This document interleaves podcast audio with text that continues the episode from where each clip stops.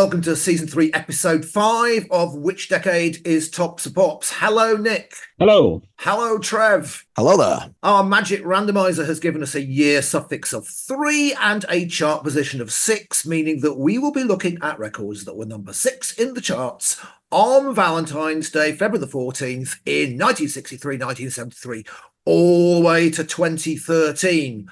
If you subscribe to our Patreon, patreon.com forward slash which decade tops, you get to hear the full tracks embedded with each episode. Everyone else, you'll need playlists for the YouTube, tinyurl.com forward slash which decade 35Y for Spotify, which decade 35S for the extra tracks and bonus bits, which decade 35E. Let's crack straight on with The 60s.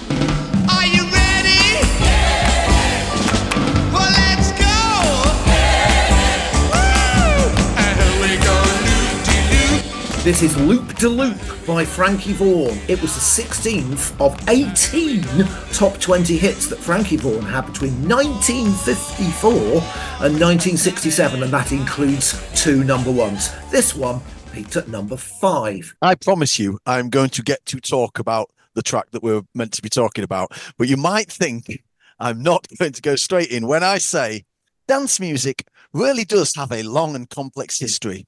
and the more answers you find, the more questions they in turn bring up. In our last podcast, we discussed Cascada savaging Savage Garden with an inexplicable cover. However, I personally think that that record would have been improved if it had had some bloke occasionally shouting things like, Are you ready? and one, two, three over the top of it.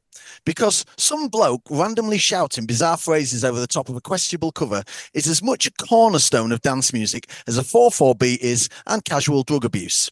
In his seminal and only hit, 2000's Hey Baby, DJ Otzi, Austria's biggest DJ named after a frozen mummified 5,000 year old man, shouted random stuff and occasionally showcased his ability to count. Before that, N-Trance torpedoed their career with a baffling cover of Staying Alive, complete with legendary MC Ricardo da Force for some reason taking a paycheck to deliver the phrase, which was instantly cringe but is now a classic get raw with the fever on the dance floor which lyrically makes no sense. But then neither did Scooter's HP Baxxter when he shouted Jump That Rock over their version of Whatever You Want by Status Quo that Status Quo liked so much they appeared on it. Before that, of course, Timmy Mallett.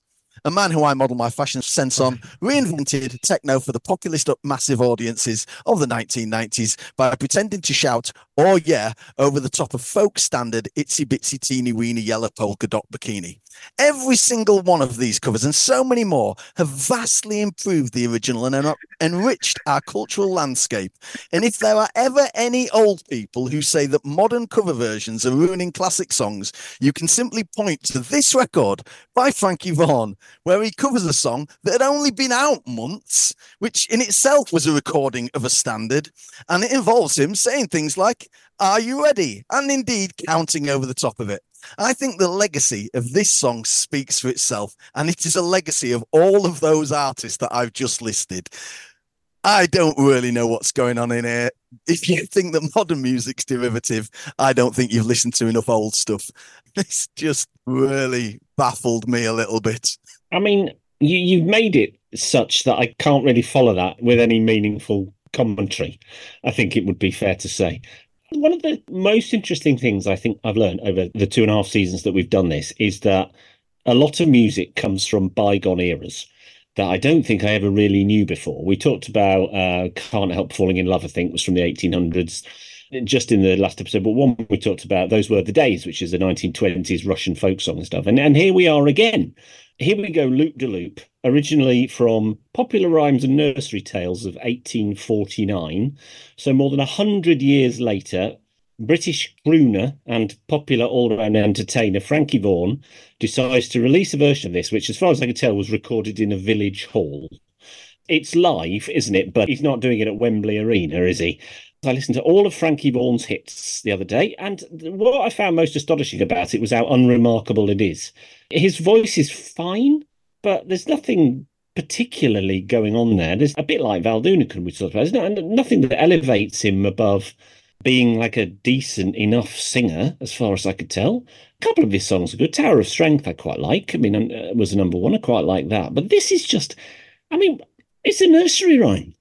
He might as well have done Old MacDonald or Bar Bar Black Sheep. You know, here we go, loop de loop on a. I don't even know what it means. I mean, they hadn't invented aeroplanes in 1849, so how they were looping de loop, I've absolutely no idea. I don't get it.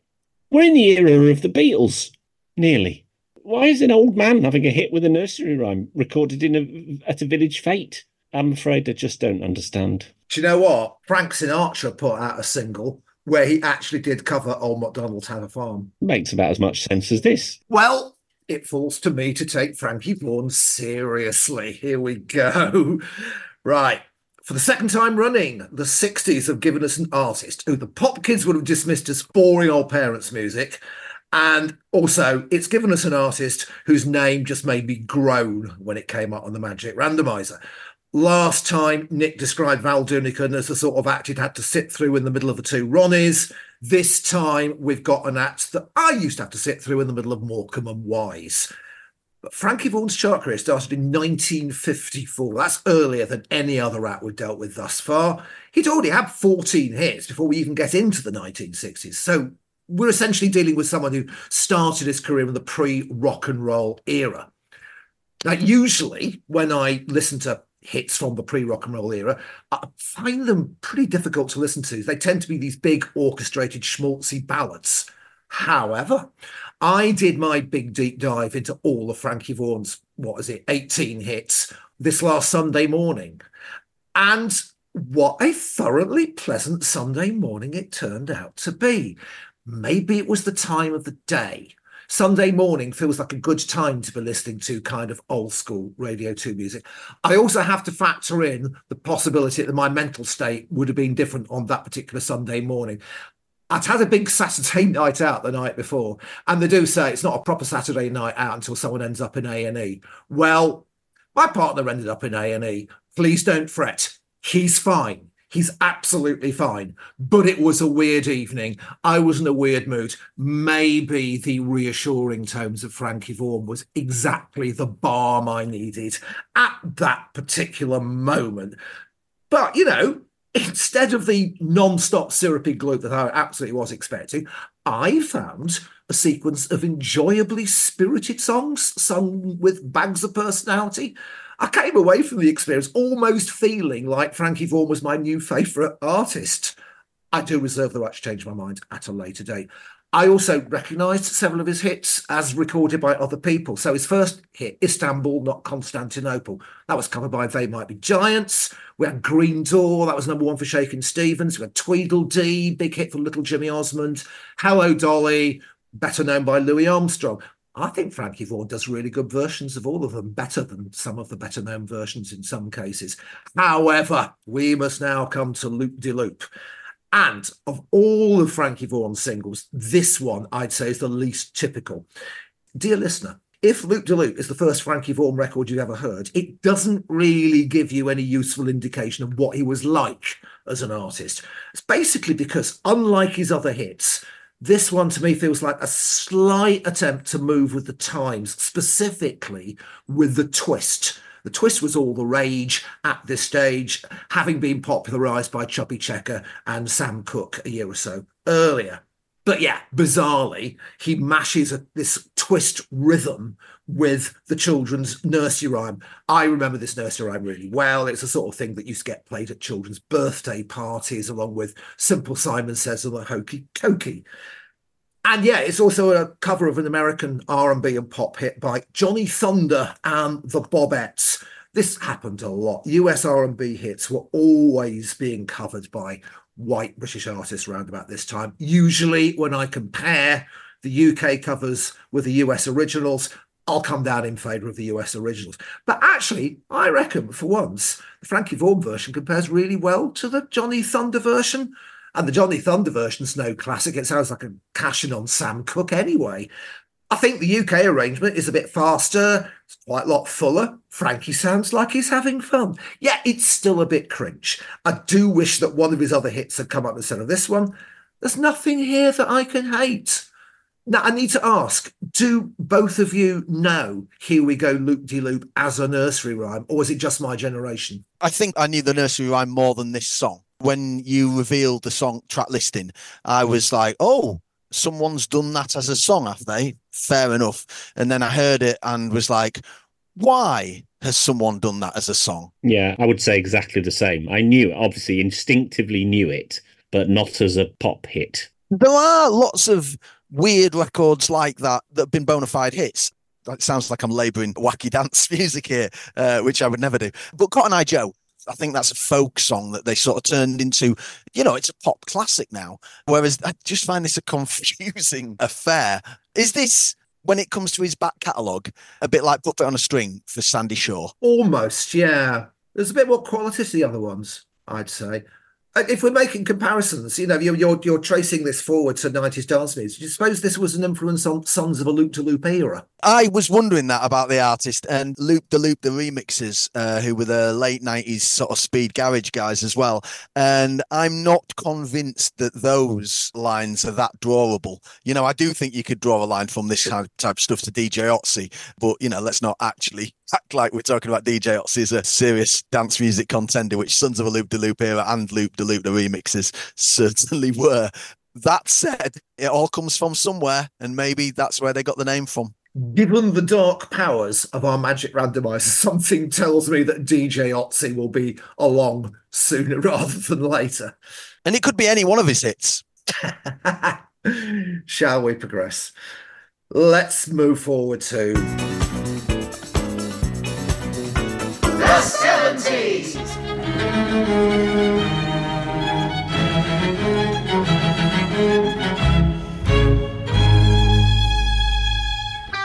This is Rollover Beethoven by the Electric Light Orchestra. It was the second of 19 top 20s that ELO had between 1972 and 1983, peaked at this position of number six. Written by Chuck Berry, he released it as a single in 1956, but it wasn't actually released in the UK until 1969, and it never charted over here. Well, a beautiful segue from talking about old 1950s rock and roll hits that were covered by white English people later on. We get to Roll Over Beethoven. Obviously, Chuck Berry, as you say, 1956 appear, is also on With the Beatles.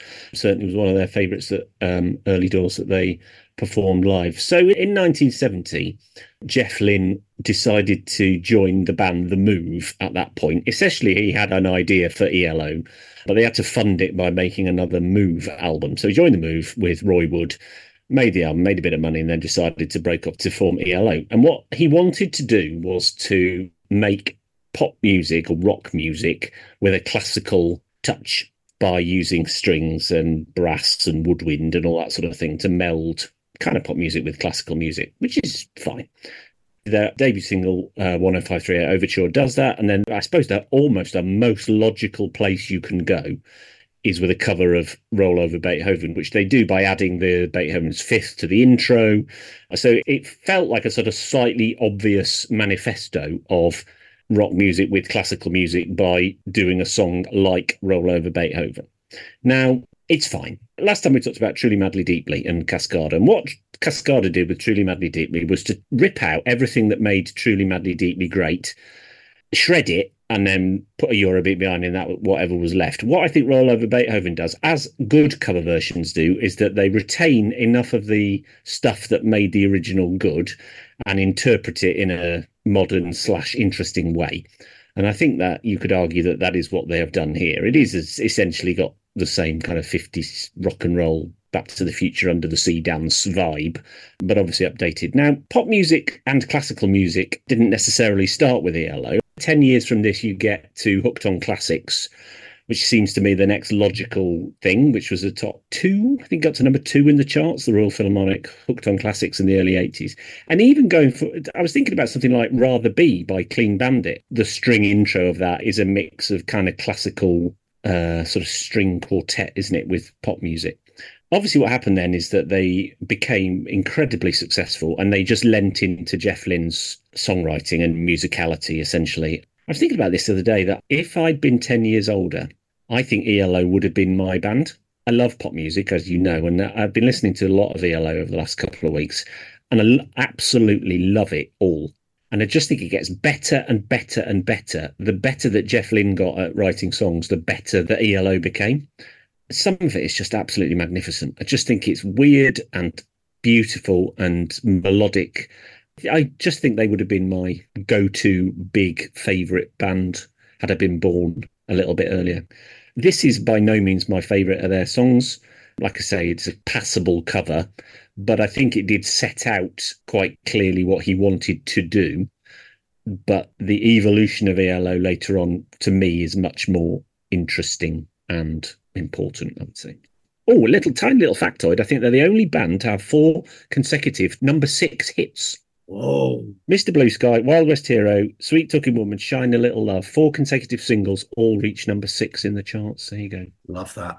Thank you for that knowledge. Uh, ah, uh, I I like ELO. I wouldn't classify myself as big fan of theirs. You know, I've got the greatest hits type thing. However, I would like to refer the court to my previous comments about entirely unnecessary covers, which I gave 15 minutes to uh, in my previous piece. Instamation, Your Honour. I think they've taken a brilliant song that lasted two and a half minutes and they've labored it out. I've written here. I'm going to say murdered it out for three days. I think as a throwaway piece, this would be brilliant to witness live. But as a single, I think this is smug and pointless. The initial bit with the classical music, I was like, oh, they're going to go. And they just sort of glued it in. They didn't really work it in there. And that's what I like about ELO with the other stuff. They work things in. They are very musical. I don't think Electric Light Orchestra is pretentious. I think that's accurate as a description of them. This just feels like a piece of live something that, you know, chucking a cover. Less is more, really. And for me, the less I say about this, the better. I mean, I've said more than three times what I'd written here. this really crushingly disappointed me. Well, Nick, you've talked about like ELO's mission statement, if you like. Just add one thing to that. Years and years and years ago, I back in the 70s, I read a quote from either Roy Wood or Jeff Lynne, don't remember who. And they said when they started ELO, one of their stated aims was to be the sort of live band who could perform a song like Strawberry Fields Forever on stage in a way that would sound like the original recorded version. So perhaps it's no surprise that Jeff Lynne ended up working with George Harrison in the Travelling Wilburys and he ended up producing those two 1990s posthumous Beatles singles. But ELO weren't the only classically inspired rock musicians at the time either. Far from it. Loads of people were doing it at this time. So, for example, Emerson, Lake and Palmer, they'd already released an album based on Mussorgsky's Picture at an Exhibition. Deep Purple had recorded a live album with the Royal Philharmonic Orchestra called Concerto for Group and Orchestra.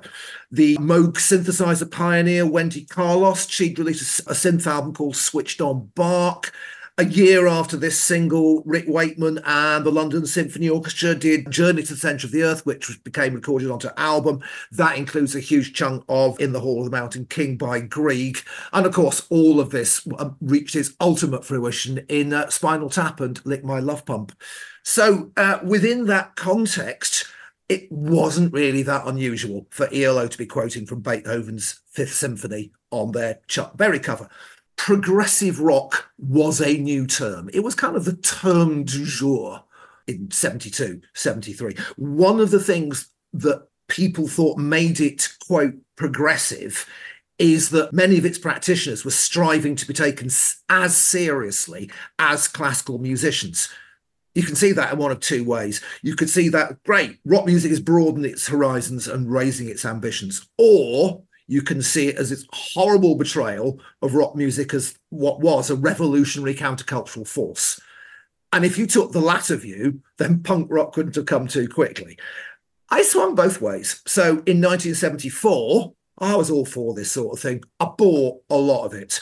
But by 1977, I was totally against it on principle. And for years and years and years afterwards, I still disown progressive rock as a terrible mistake. It was proper lol what we were thinking territory. These days, well, I mean, for the last 20 years, I'm absolutely fine with the best of it. Some of my favorite music ever made. And when the sort of you listen to the more second rate stuff, I'm amused by its quaintness, shall we say. So, yeah, you've got the classical influence on one hand, but on the other hand, again, you've got the 50s rock and roll revivalism. This is something we keep encountering with our 1970s selections Showaddywaddy, Darts, the Rubettes. Chuck Berry had sort of come back into fashion in the late 60s. There, there was a whole load of rock and roll revival gigs that started to be staged for younger rock audiences. And since Roll Over Beethoven had never been a hit in the UK, you can see why ELO might wanted to turn it into a hit, especially as if you were young like me, you only really knew Chuck Berry from getting to number one with My Ding a Ling in 1972. It's almost like they were trying to restore his reputation and promote one of his classics that had underperformed in the UK. This is the most performed song in ELO's live repertoire. They usually finish their sets with it. But if you've never seen them live, well, it completely pales into insignificance compared to their wonderful later hits. It's a bit like the Frankie Vaughan track in that it's a bit of a weird one to come up. I still think it's a decent effort, but yeah, it is overshadowed by the band's subsequent career. I think I sort of agree with Trev in what he was saying to a sense. I think I like it more than you, but it's probably my least favourite ELO single. I'm not even sure I was aware of this. But yeah, the prog leadings and everything that they did other than this, I'm completely on board with. And I didn't find prog music too indulgent. It was the indulgence that I thought made it fantastic. Uh, yeah, it was pompous, and you know Rick Wakeman does wear a cape, and you know they do ponce around talking about karma and the cosmos, and you know all of that kind of stuff. And then just to do this, like get back on message. If you like a bit of classical music in pop music, I do think from the Night Fever soundtrack, Night on Disco Mountain is a wonderful example of that. That's Ah, a yeah. great, and it's been sampled since by loads of people. But you know, when we're talking about bands doing, you know, a bit of classical music in there, Queen, it was a big thing, wasn't it? Yes, on uh, Fragile, I've got a tune called Cans and Brahms, Mm. which is like it's like an interlude piece, which is Rick Wakeman. There was loads of it around, and I think loads of it is brilliant. But I don't think this is at all, unfortunately.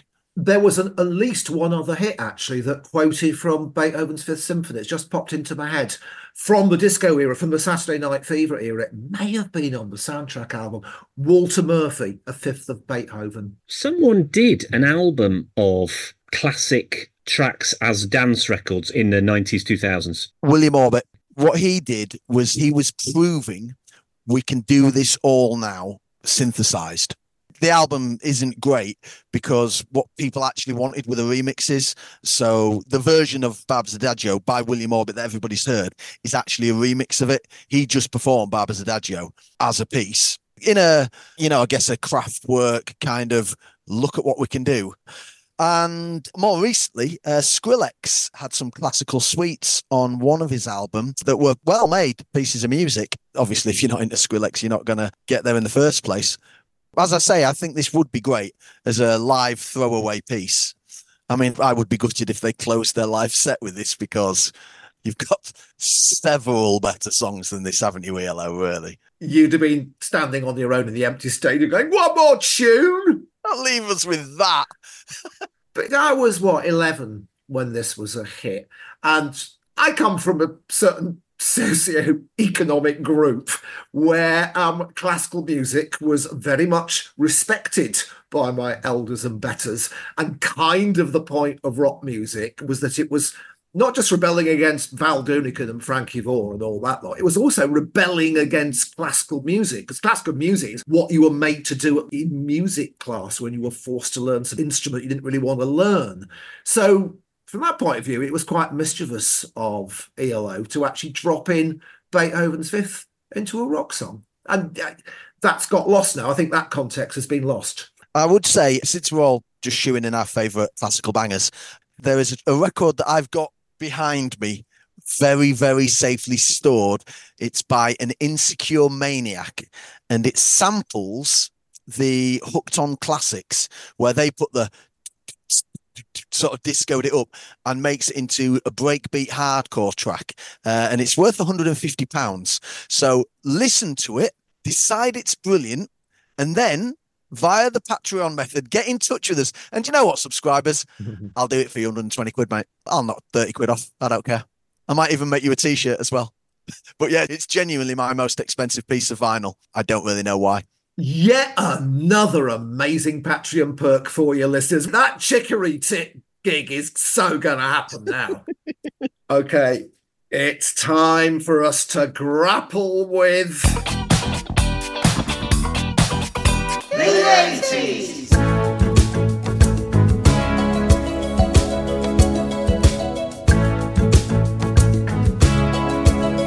This is Africa by Toto. The second of just three top 20 hits that they had between 1979 and 1983, peaked at number three, their highest placed hit. A cover version by Weezer peaked at number seven in 2018, but only in the physical singles chart. Africa's been sampled by loads of people. Jason Derulo and Pitbull have sampled it, but there's numerous hip hop acts have sampled Africa, including, for example, Wiz Khalifa, Nas, Ja Rule, and Xzibit. Africa has had 1.6 billion streams on Spotify. Thank God this song's come along because, on the basis of what we've had so far, I was starting to think that I don't actually like music. But what a whopper this is! The main riffs, it's the bass line, the beat is deceptively simple, and then it's got a chorus that is more stirring than the average national anthem.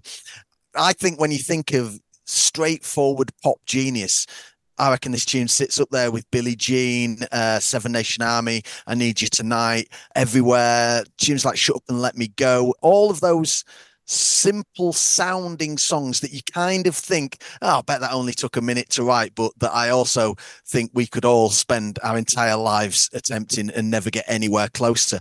I think that when soft rock, or if you prefer yacht rock, came cruising back into fashion in the last decade, this was one of the big gateway drugs. This was one of the tunes where suddenly everybody started listening to this again.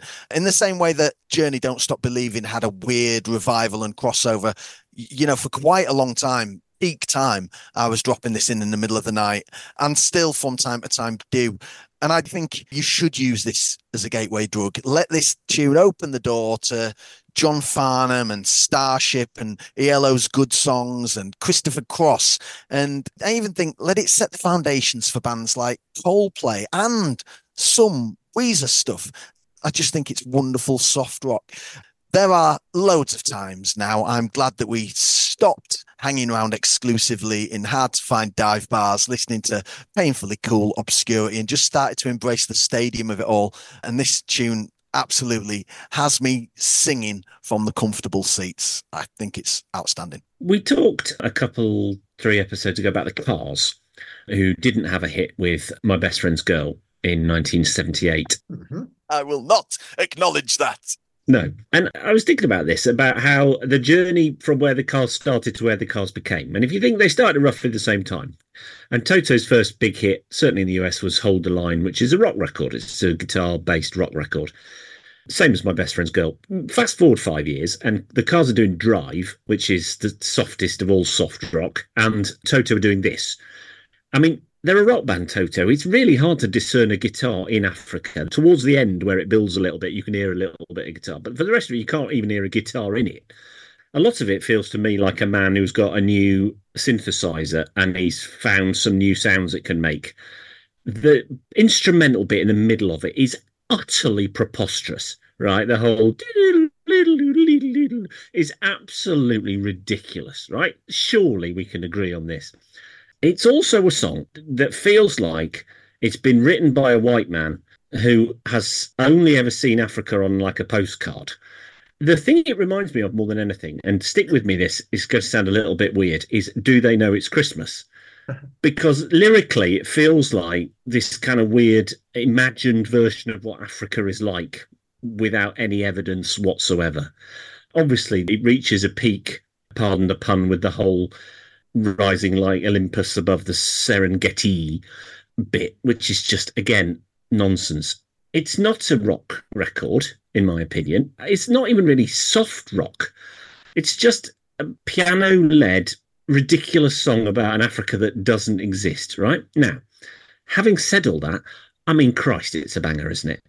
it's hard to not get involved in the chorus. I had actually exactly the same thing written down. Journey, don't stop believing. That the other thing is Hall and Oates, you make my dreams come true.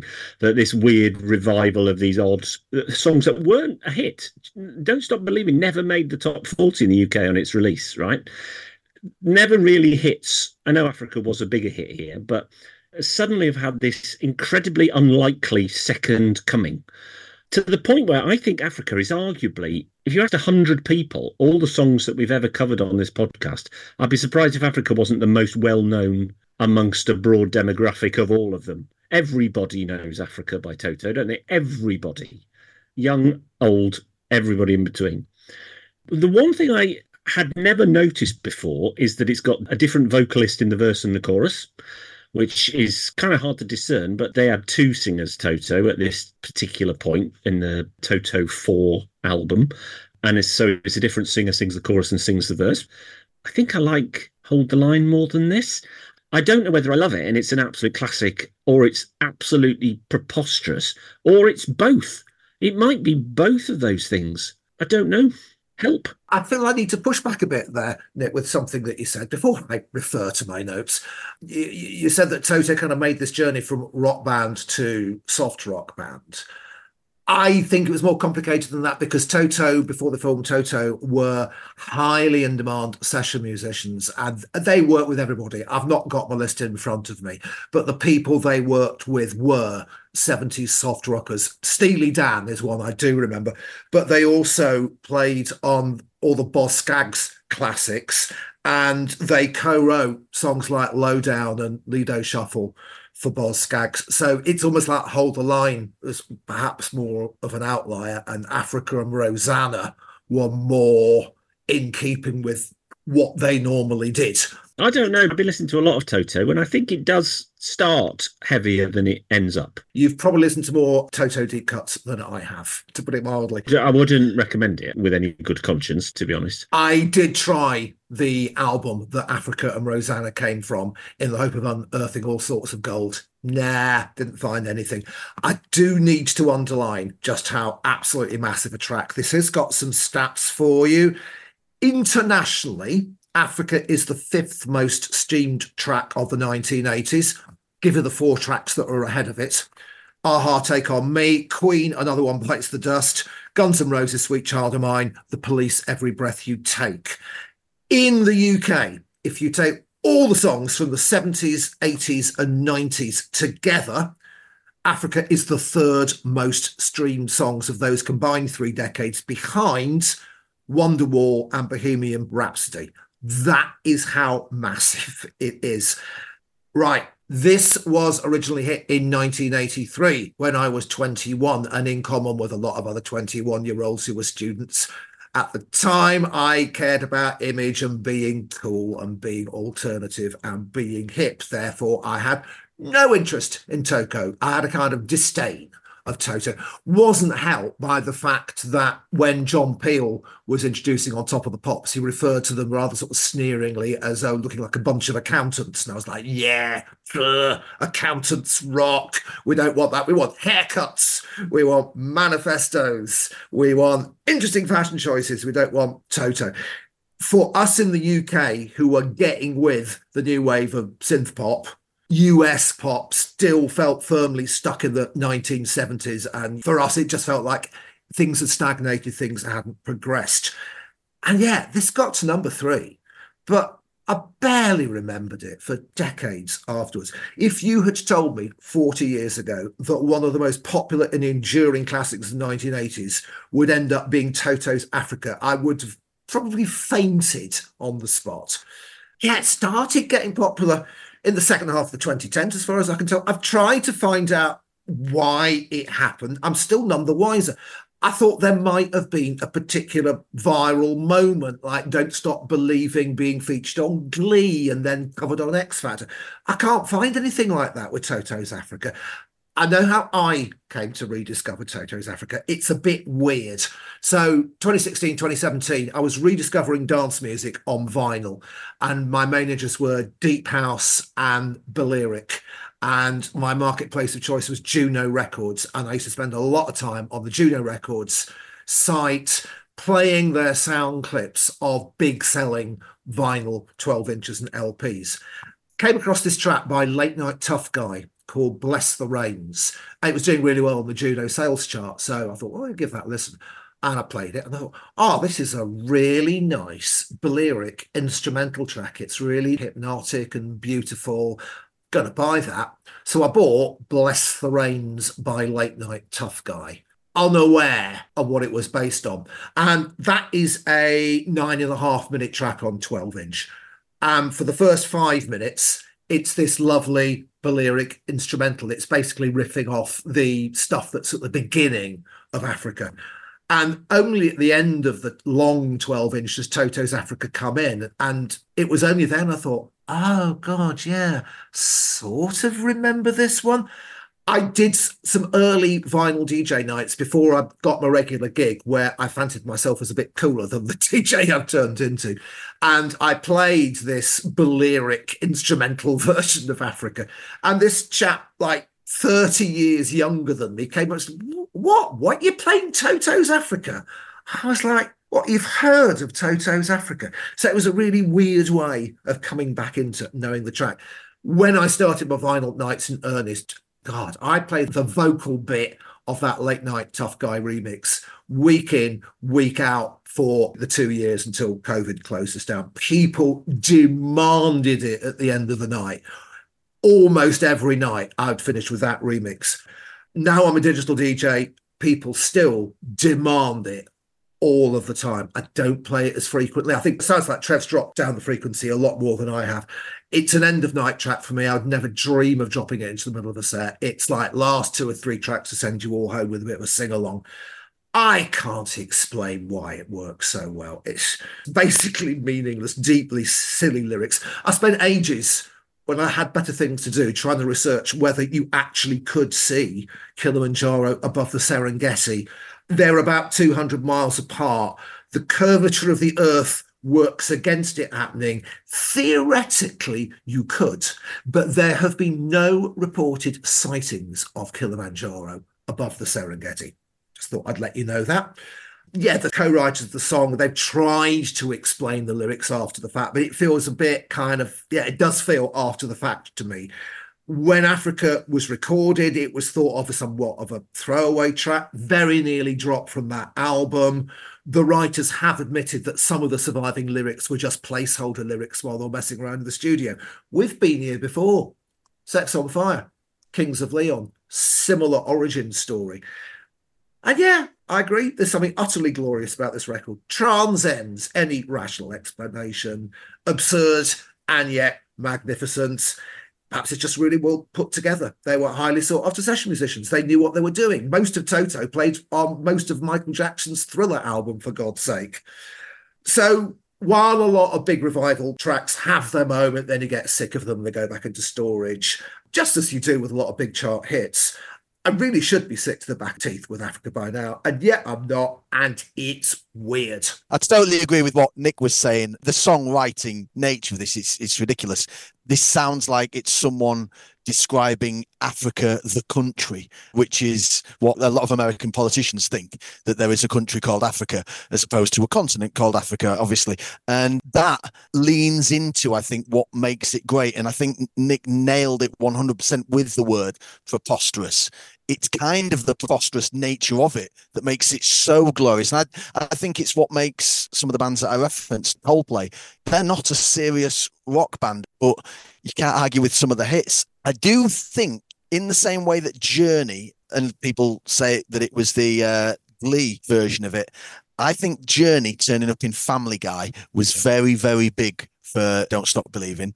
And I think this tune turning up in Family Guy was very, very big because it exposed the type of people who watch Family Guy to it. There's suddenly like, ah, yeah, that's actually quite a good song.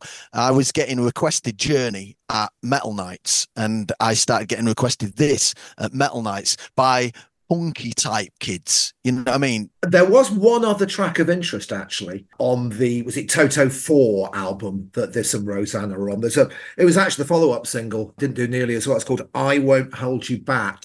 And the main vocal sample in Another Chance, Roger Sanchez, which ended up coming to number one, is a direct lift from I Won't Hold You Back by Toto. So there you are.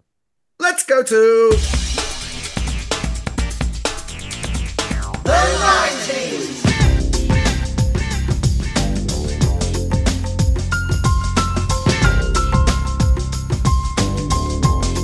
This is East 17 with Deep.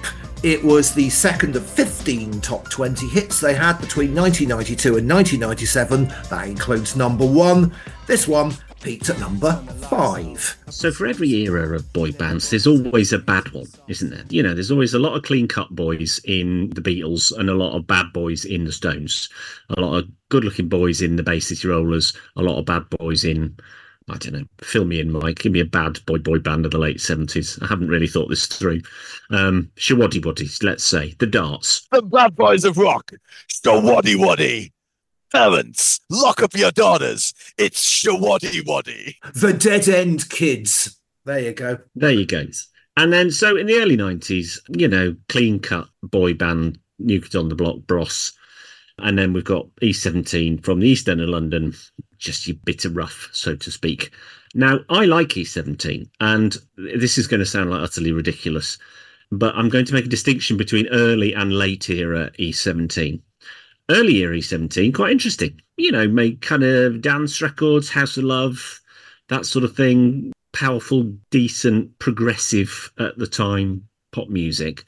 And then later era E17 are rubbish. Later era E17 just try and morph into take that, I think, by releasing dross like uh, Hey Child and that thing with Gabrielle, If You Ever. And it just gets really erection section slick uh, stuff and it's horrible but we're, we're still in early e17 days at this point so deep written by tony mortimer who wrote stay another day and lots of e17's other hits i actually have always really really liked deep and i don't really know why it's catchy it is got a really kind of little melodic tinkly sort of backing thing going on there's sort of you know walthamstow I, I hate to use the word rap in advance of what's coming next, really, because it's about as far away from rap as you can get. But that's the sort of the style of the verse, isn't it? You know, then they come together in the chorus and we're going deep, deep down. Obviously, they ended up being a bit of a shambles. In uh, Brian Harvey, God bless him, ended up quite shambolic. He was sacked from the band, then ran himself over with his own car, and, and so on and so forth. They're one of those bands, also E17, by the way, that are like Trigger's Broom. They are still performing as E17, but neither Tony Mortimer nor Brian Harvey are anywhere to be seen. There is a lesser member of E17 still in E17 with two people that weren't in E17 originally. I don't know what else to say about Deep. It sort of saved their career in a lot of ways because House of Love got to number 10. Their follow up single did pretty poorly and they were desperate for a hit, and this went top five. And it essentially probably set up the rest of their quite a long string of hits right up until the late 90s.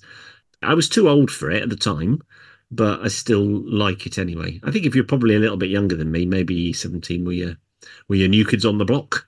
I think on another week, this could have performed better than I think it will perform. I- think there is a possibility on another week this could have performed worse, actually.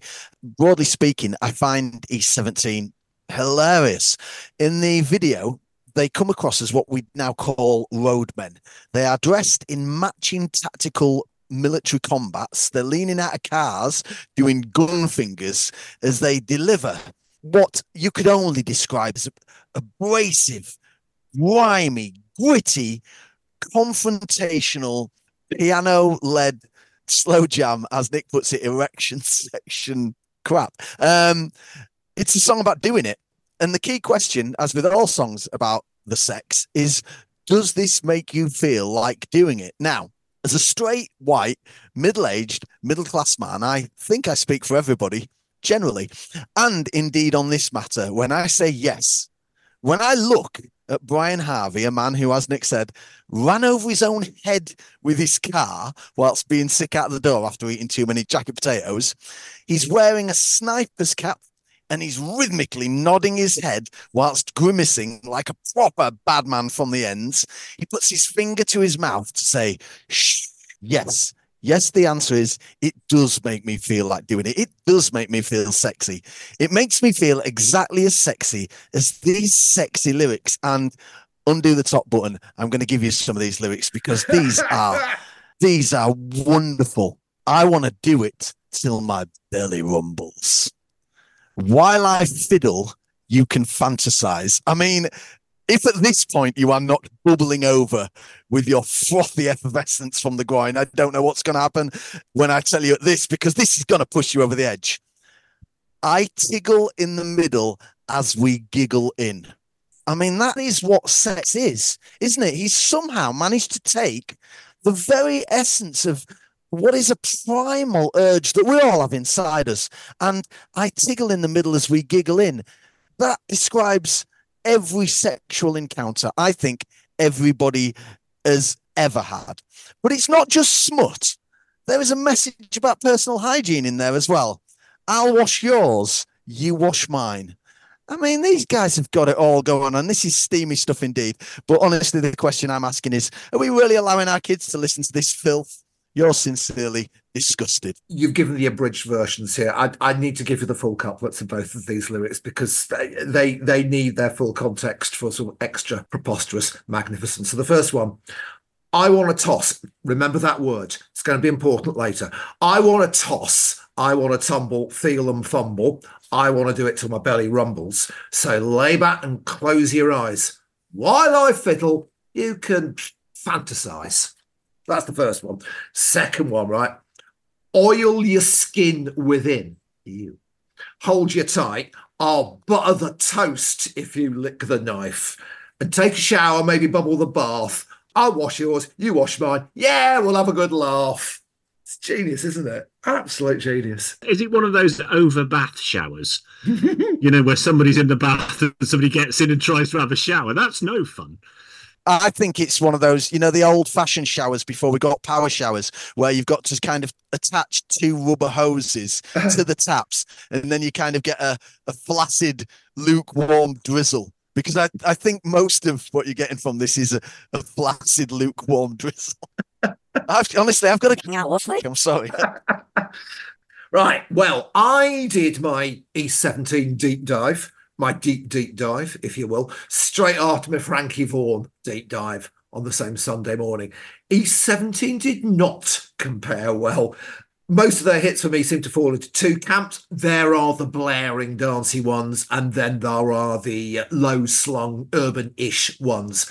I really dislike the blaring, dancey ones. I particularly hate House of Love, their first hit. I loathed it at the time, and I loathe it now. Horrible record. So, this being the next hit after House of Love, and this charting higher than House of Love, meant that they were then set up to repeat the low slung urbanish template. And actually, their next hit, Slow It Down, and that's almost a carbon copy of this one. As with Frankie Vaughan, as with ELO, I'd say this is an unrepresentative hit for E17, but for a different reason. As Deep is the only E17 single that I liked at the time, and it's the only E17 single which I still like now. I know, Stay Another Day always left me cold. Sorry. And the lyrics are almost endearing. The lyrics sound like something that a spotty teenager with no actual sexual experience would scribble down in an attempt to sound like a red hot Mr. Lover Lover man. Because, like, what woman in her right mind would fall for that sort of guff? Does she really want her toast buttered if she licks the knife? Questionable. But warming to my theme, what woman in their right mind would fall for E17? Yeah, I get it. Take that with the Beatles, E17 with the Stones. Yeah, take that with the nice boys you could take home to meet your mum. E17 with the bad boys who drag you up an alleyway for a grope. But still, and look, I do not wish to be gratuitously rude about celebrities because being gratuitously rude about celebrities is so 2000s, and I'm not Paris Hilton. But, well, aside from Tony Mortimer, who was admittedly comely, the rest of the band aren't what you might call classically handsome, are they? But they had hits for five years. That's two years longer than the statutory boy band tenure. People love them. I don't understand why they loved them. Oh, by the way, New Kids on the Block should say transitioned from good boys to bad boys when they acronymized and became Uncut. They tried to get all straight and tough. Didn't really work. Yeah, and Brian Harvey's life and career has had a lot of low points. One of them was trying to represent the UK at Eurovision and losing to Scooch. I like Brian Harvey as an idea because we've mentioned this before. I think we need pop stars like that because he was a pop star. He was something to talk about. He was, you know, a, a bit of a joke, but they had a lot of hits. So not that much of a joke. He was a prototype dappy Hmm. and he he was tabloid fodder. And I think that's what we're missing at the moment. There's not a great deal of tabloid news to be got out of Ed Sheeran and George Ezra. Um, you know, talented as those people are. And the zero sexual experience point is wonderful. There's a scene in The Inbetweeners where he says, uh, So when it comes to having the sex, do you put your balls in? And he goes, Yeah, sometimes you can. It sounds like that type of conversation, doesn't it? You've never really done it, have you, mate? Eh, The starkest thing to do is to look at the charts this week because this is at number six in the charts. And a new entry at number two in the charts this week is Take That.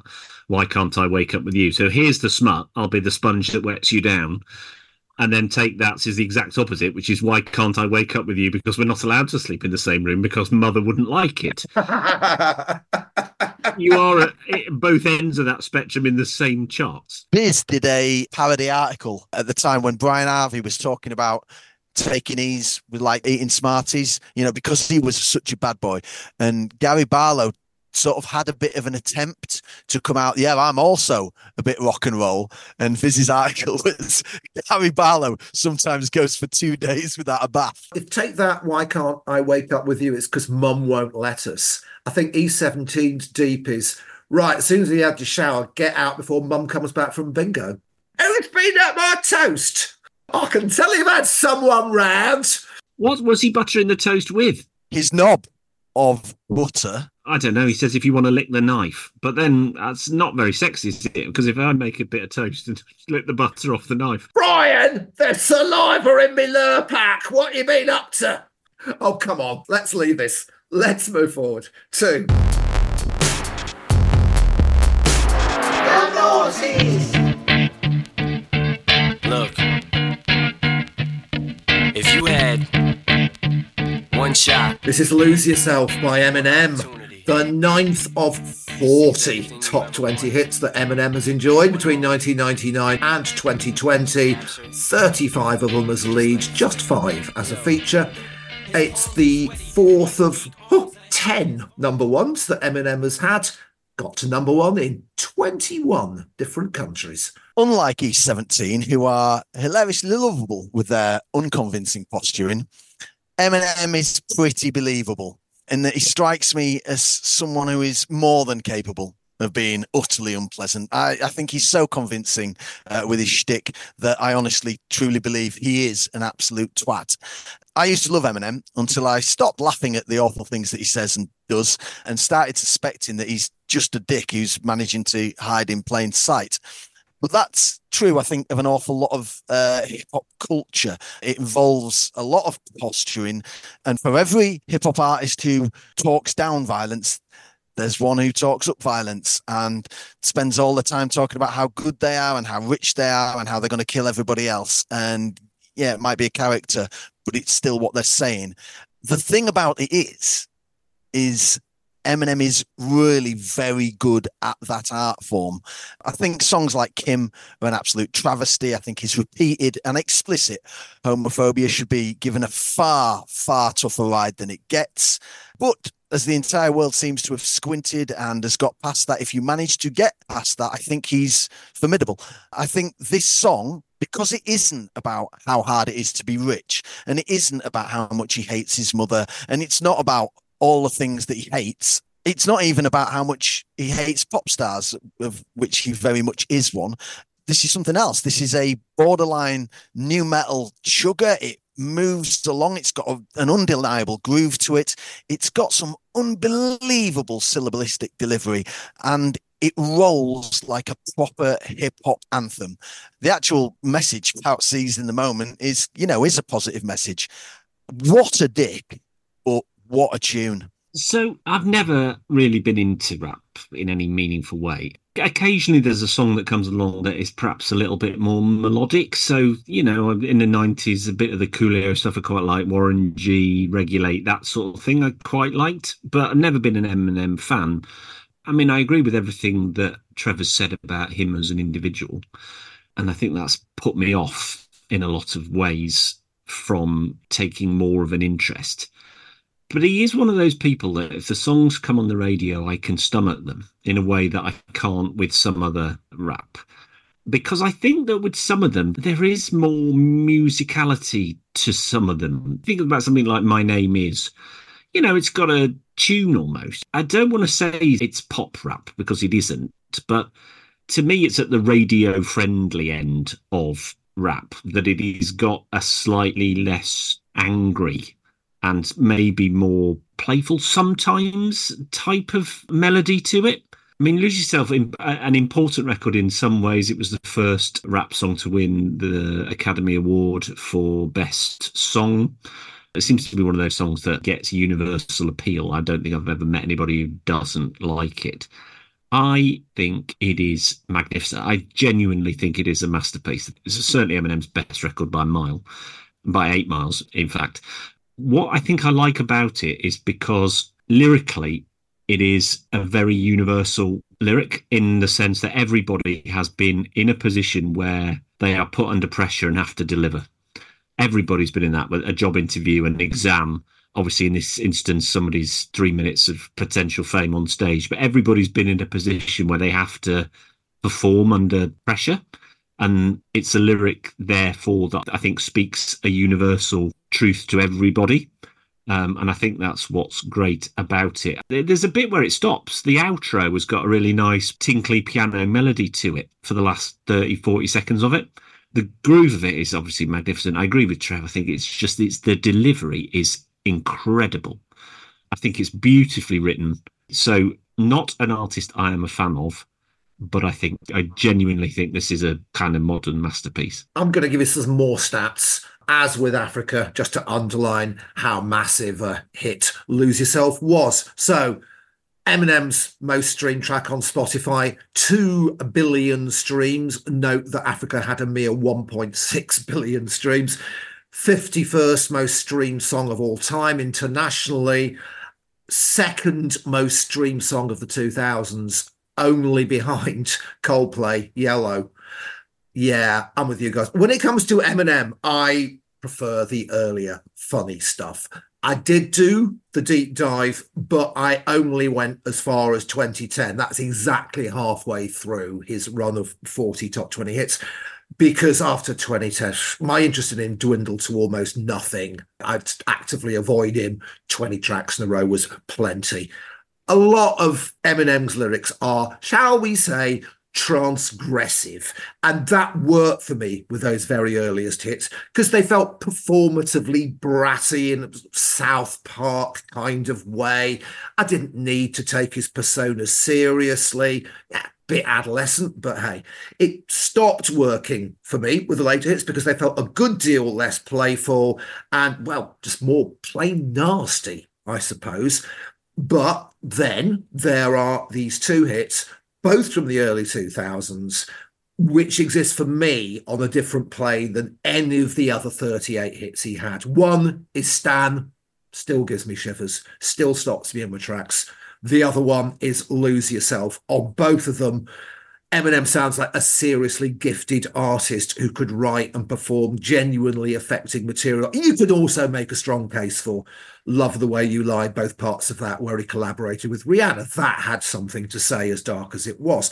But on most of the rest of them, it sounds at best like a clever cartoon character, at worst, like a deeply troubled man or a deeply unpleasant man or just a deeply lazy man, as some of them sound like barely any effort has gone into them. He's phoned it in.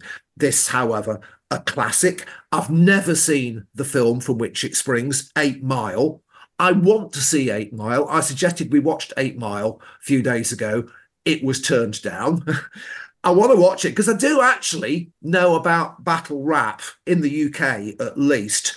like when he talks about choking. I know that's the term that you use in battle rap for when you forget your lines and when you dry up. I was immersed in battle rap culture for about six months. First of all, for a feature I wrote locally in Nottingham. Secondly, when I decided to upgrade that to um, it's the last feature I ever wrote for the Guardian. Actually, got to G two, and I attended battle rap events. I watched endless battle rap videos.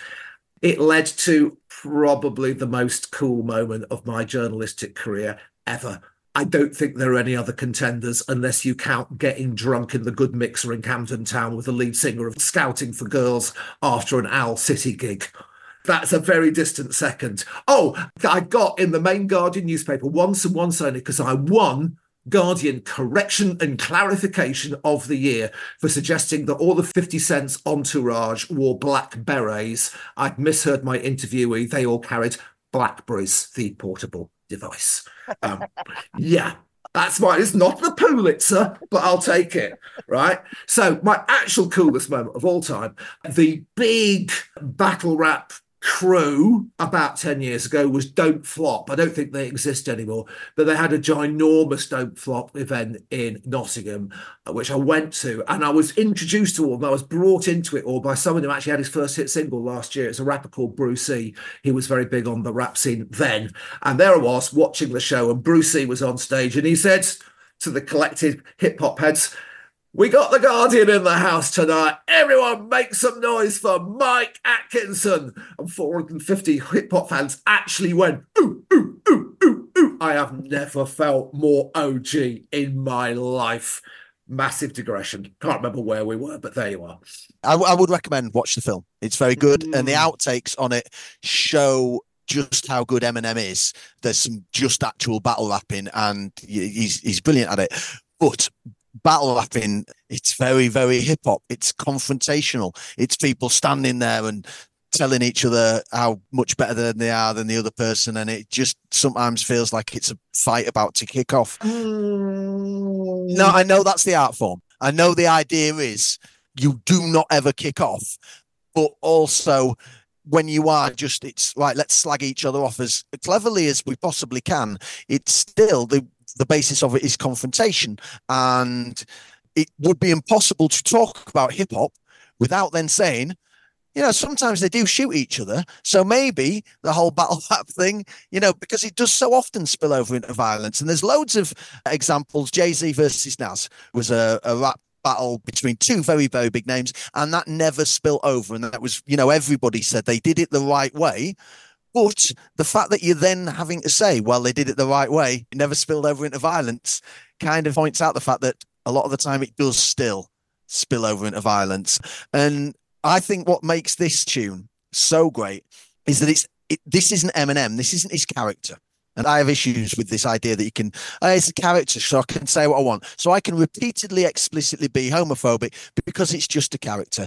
Yeah, but your character keeps on saying that. If my mate who shares homophobic memes, if that's all he ever shares, I start to think, yeah, you, you're homophobic, mate.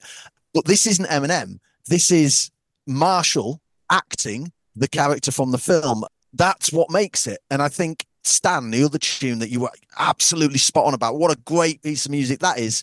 That's not really Eminem. That's not the novelty cartoon character rapper. Yeah. That's Marshall Mathers. And so if Marshall's not a dick, bearing in mind I've seen video clips of Marshall saying that he was going to pistol whip someone because they called him Marshall. Mate, don't name your album Marshall Mathers if you don't want people to know that that's your actual name. But you know I mean? If he's not a dick, I want to see more of Marshall than Eminem because I'm, I'm sick of the guy. I think this isn't Eminem. This is Marshall Mathers, an actor performing a character, and therefore it, I think that helps it be great. Yeah, I think battle rap culture in the US. Well, I mean, one big difference between the Eight Mile era and the Don't Flop era in the UK is the Eight Mile era, there was still battle rapping over backing tracks. Is that right? In in Eight Mile, there is actually musical backing that had completely gone.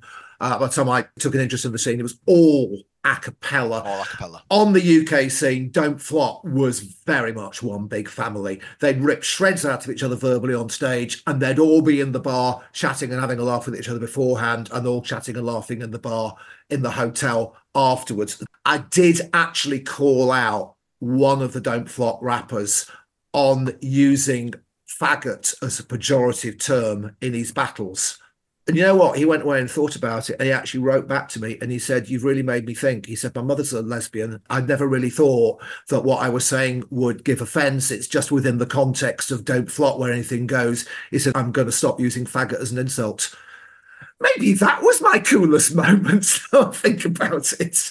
Progress. Yeah. Tony Hadley and Simon Le Bon were never getting into a fight in a car park at the back of the Prince's Trust gigs, were they?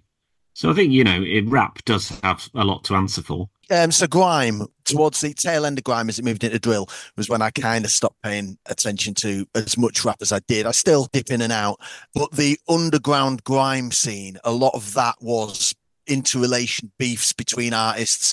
And if they're going, oh no, it, but it never goes over into violence. But if a video is 15 blokes with their faces covered doing slash your throat motions and gun fingers whilst talking specifically about one artist. This particular video was Chipmunk. Chipmunk was a credible underground rapper who actually had some very big pop records. But I just watched that that whole aesthetic and go, yeah, you can talk about it not being about violence as much as you like. It still looks pretty. You are making a slash your throat. That's not like, lol, mate, I think you're a bit of a tool. That's like, I'm going to decapitate you. Yeah, the don't flop people, they went through a phase of thinking, oh, let's get some of the big US battle rap names over. That'll shift a few tickets. That'd be really good, that pro- progression. And they did a couple of times, and they were like, oh no, they aren't really what we're all about at all. We're not like that. We've got a totally different vibe going on. We want to stick to the way we do things here, where everybody knows ultimately they're just having a laugh, which was quite interesting. Right, come on then. Let's get to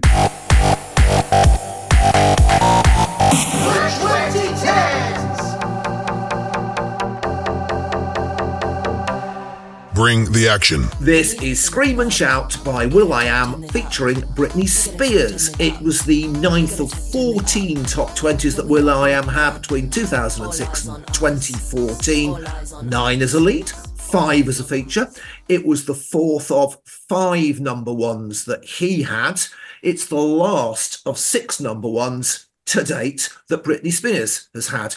Got to number 21 in 22 countries and it's by far and away will.i.am's most streamed track on Spotify, 719 million streams. I've been incredibly conflicted about this for a few days now. I'm going to sort of explain the position kind of to and fro and probably decide as I go what I think about this. Now, will.i.am seems to me like a nice fella, right? He's been on The X Factor and The Voice and all these sorts. It seems like a nice enough fella. I can't work out. It feels to me a bit like he's the Pete Waterman of hip hop, in that he's extremely good at what he does, but what he does is bollocks, I think. So I have been listening to a lot of will.i.am. I imagine that some of it goes down very well on a Saturday night in the kind of places that you guys work. Some of it. And some of it is undeniably good. I was astonished to learn that he has essentially written or co-written all of the hits. I got a feeling, my humps, and assorted other things. I don't know what to think of him. I think he's an absolute wazzock, but I also think he might be an absolute genius. And I can't really work out which side of those two things I fall on. I think as a producer, particularly, is maybe where his real talent lies. But then again, he's co-written an enormous amount of what you would consider quite big hits, like "Where Is the Love" and "Shut Up" and all of those other songs. So I've never really been able to take him seriously as a soloist. I mean, the Black Eyed Peas are fine, and I think that the some of the parts there is elevates it a little bit. As a solo artist, I've absolutely never been able to take it seriously it's all the song title, you know, song titles with hashtags in and and all this stuff. You just like it just feels like a you know that kid at school who's just trying too hard and just ended up looking like a pillock. And it just feels like that. This I don't know what he's done to it, other than the fact that she says Britney bitch. It's actually quite hard to discern that it is Britney Spears. It doesn't sound anything like Britney Spears. So he's managed to produce the Britney Spears out of it to some degree. I mean, it is catchy.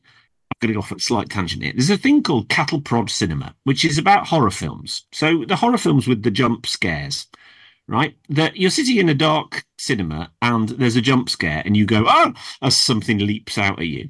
And someone described it as like if you were sat in a cinema and somebody behind you, uh, when it was dark and quiet, just prodded you with a cattle prod, you'd also go and jump out of your seat.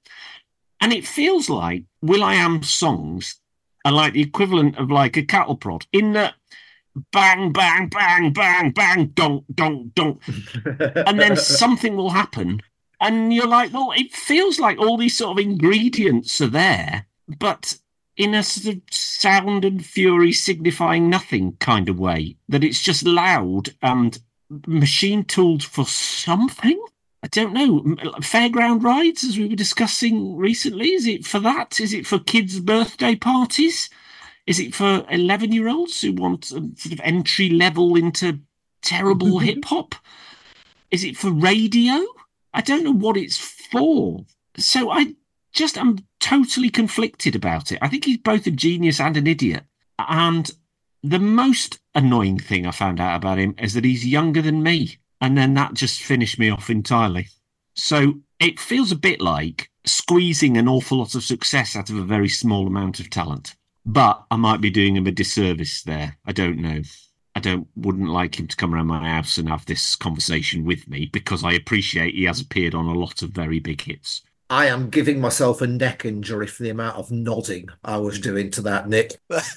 um, behind the magic, there are moments that I sometimes lose faith a little bit with this podcast.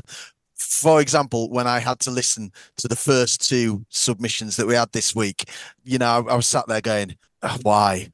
Uh, and then there are moments where I remember why I really enjoy this podcast. And that review by Nick was one of them. What that was exactly what I love doing this for because I just thought that was an outstanding review. I laughed at East 17. I mocked East 17. So I have to laugh at will.i.am's appearance in the opening shot of this video because he is, for some reason, dressed as an electro communist guerrilla leader, which is silly. And this is silly. And everything that Nick said is right. It's so silly. Both of these artists are silly, but I don't think you can argue that they're not great at what they do. And yes, what they do is a lot of the time silly, but they're very, very good at it. I think two years ago, this would have actually just sounded awful.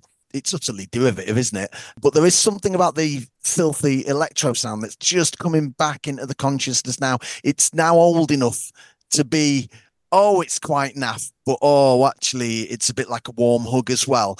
It's lyrically nonsensical. Uh, it contains a lot of, if not all, of the points of mockery that I've leveled at the other tunes today that I've given a kick into.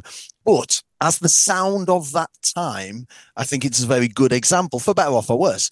The question is on a Saturday night involving bottles of VK and performance enhancing Jaeger bombs, do you want to be musically educated? Do you want to be challenged? Do you want to be put outside your comfort zone? Or do you secretly crave the slightly dirty electro feel of this that reminds you of sticky floors and splashback? And I do really. This is absolute dog shit, but it's brilliant.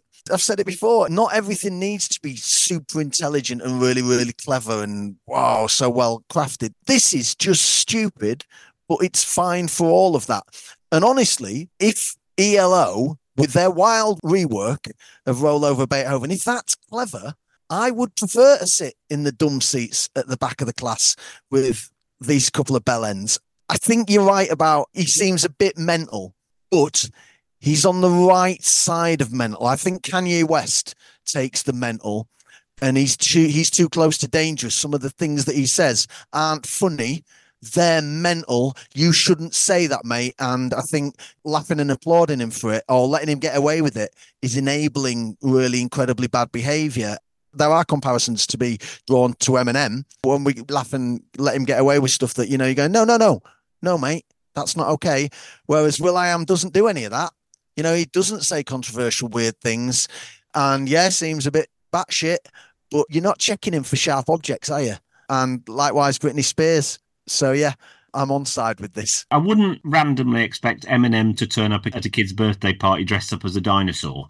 But I think if will.i.am did that, you'd just be like, oh, look, it's will.i.am. Will I Am did actually have a hit called It's My Birthday. Not very good. Oh, that's terrible. But if suddenly somebody did turn up in a dinosaur at a kid's party, I think you'd probably take a chance on it being will.i.am. There was actually a will.i.am beef with, I mentioned him earlier, controversial 2000s gossip blogger twat Perez Hilton, who alleged that will.i.am duffed him up outside some awards ceremony or other. It, well, it dragged on for ages.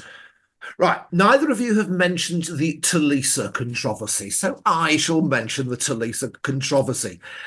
Tulisa wrote a song and recorded it under the title I Don't Give a Love, to use the substitute word. I Don't Give a Love by Tulisa. It was never released because her producer said, "Mm, No, I don't really want you to do that. So he gave it to will.i.am. And will.i.am rewrote the Tulisa song with Britney Spears in mind. But you can still hear Tulisa's vocals on the song, even though she was given no credit with writing it in the first place. So she didn't collect any royalties when it was a hit in 22 countries. Remember that 22 countries it got to number one. Hmm. Still processing that. So Tulisa filed a lawsuit against will.i.am in 2012. She won it six years later in 2018. That entitled her finally to 10% of the publishing rights. She has since performed her original I Don't Give a Love live, and there are various YouTube clips of her singing it. The one that's got the most views, she's performing at G-A-Y in 2019. It's remarkably similar to Scream and Shout. So that's outrageous. That is a black mark against the making of Scream and Shout. I've seen will.i.am live as part of the Black Eyed Peas years and years and years ago. They were supporting Macy Gray on Mer- Macy Gray's very first tour of the UK.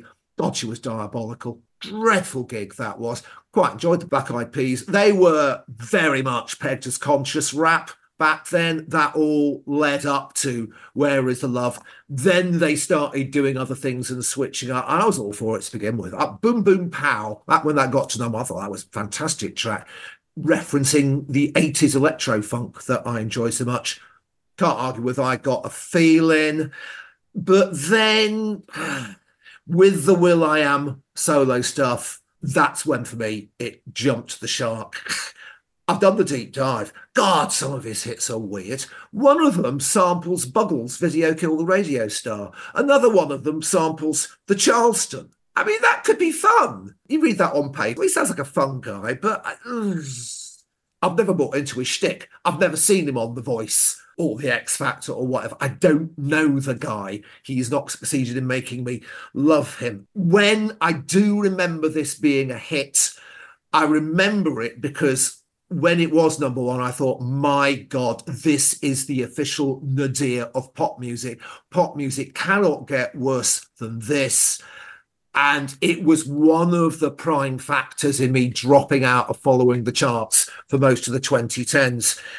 It's odd because thanks to this podcast, I've come round on Avicii, I've come round on Calvin Harris.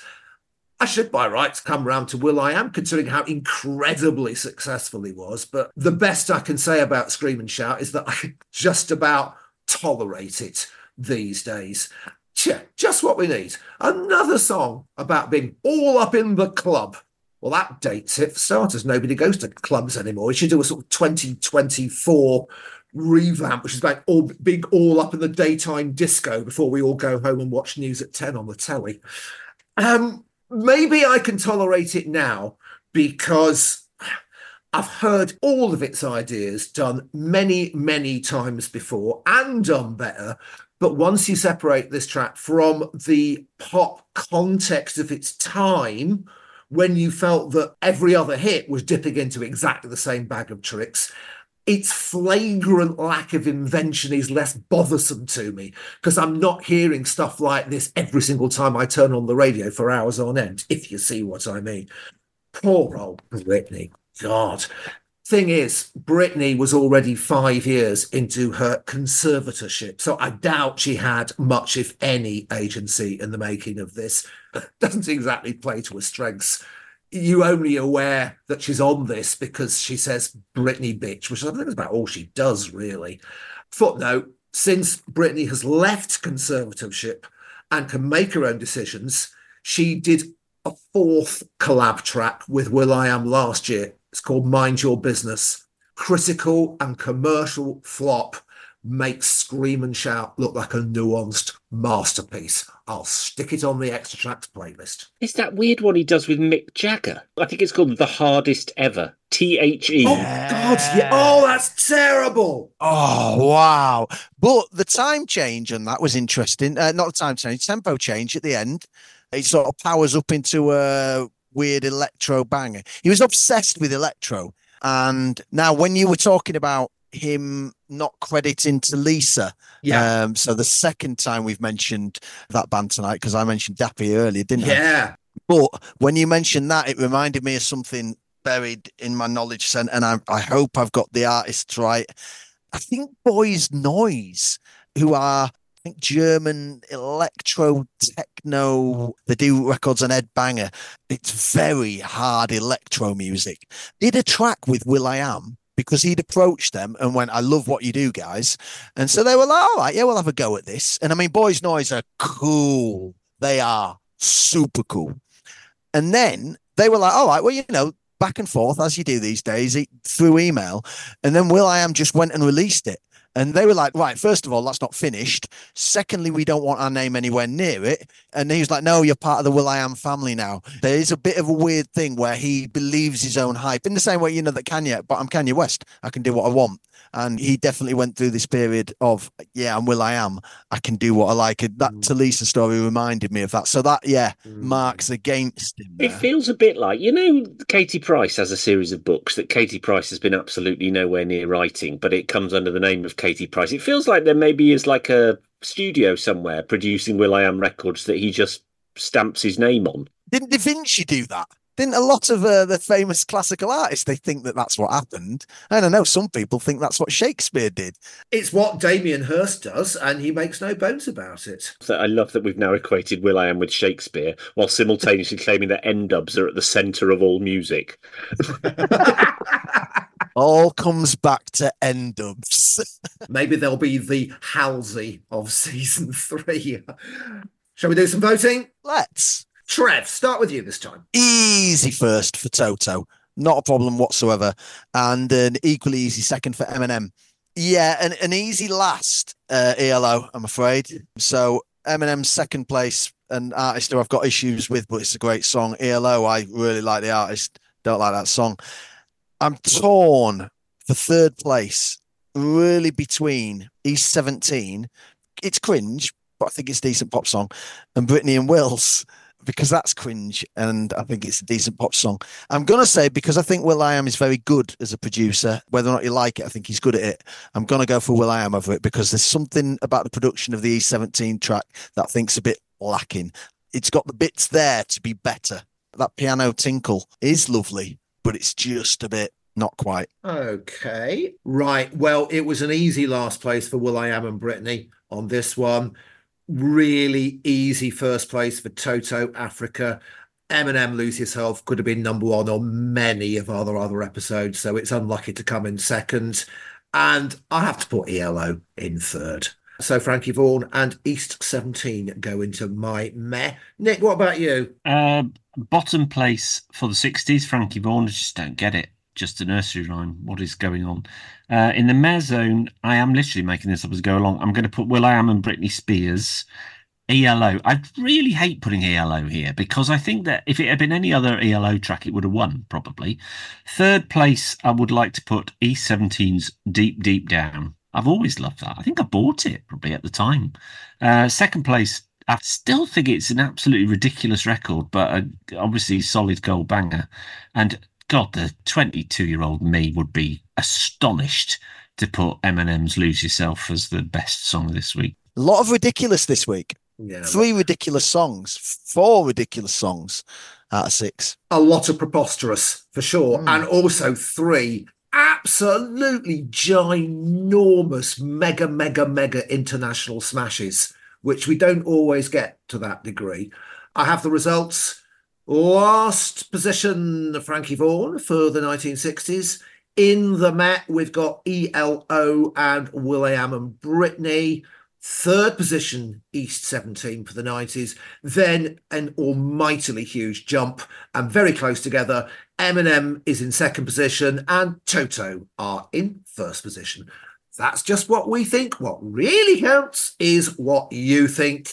Please let us have your votes. First, second, and third favourite songs in descending order of preference. No tied positions. Plus your most bad and hated, or at least your least favourite. All sorts of ways of voting. Best way is to join the Patreon supporters club, patreon.com forward slash which decade tops. You can leave your votes as comments there. You get the full tracks in the episodes and all sorts of bonus stuff. Besides, oh, you can guest on the results bulletin as well, should you so wish. It's not compulsory. If you're not on Patreon, we are on X at Which Decade Tops. We are on Facebook, search the name of the podcast. We are on email, which decade is tops at gmail.com. Voting deadline, 6 p.m. UK time, Tuesday, the 27th of February. Until we meet again, it's goodbye from Nick. Goodbye. And it's goodbye from Trev. Before I go, please do subscribe and thank you very much to the people who do subscribe because if we don't have subscribers, we can't carry on doing it, can we? Uh, ta And it's a here, here, and a goodbye from me. Goodbye.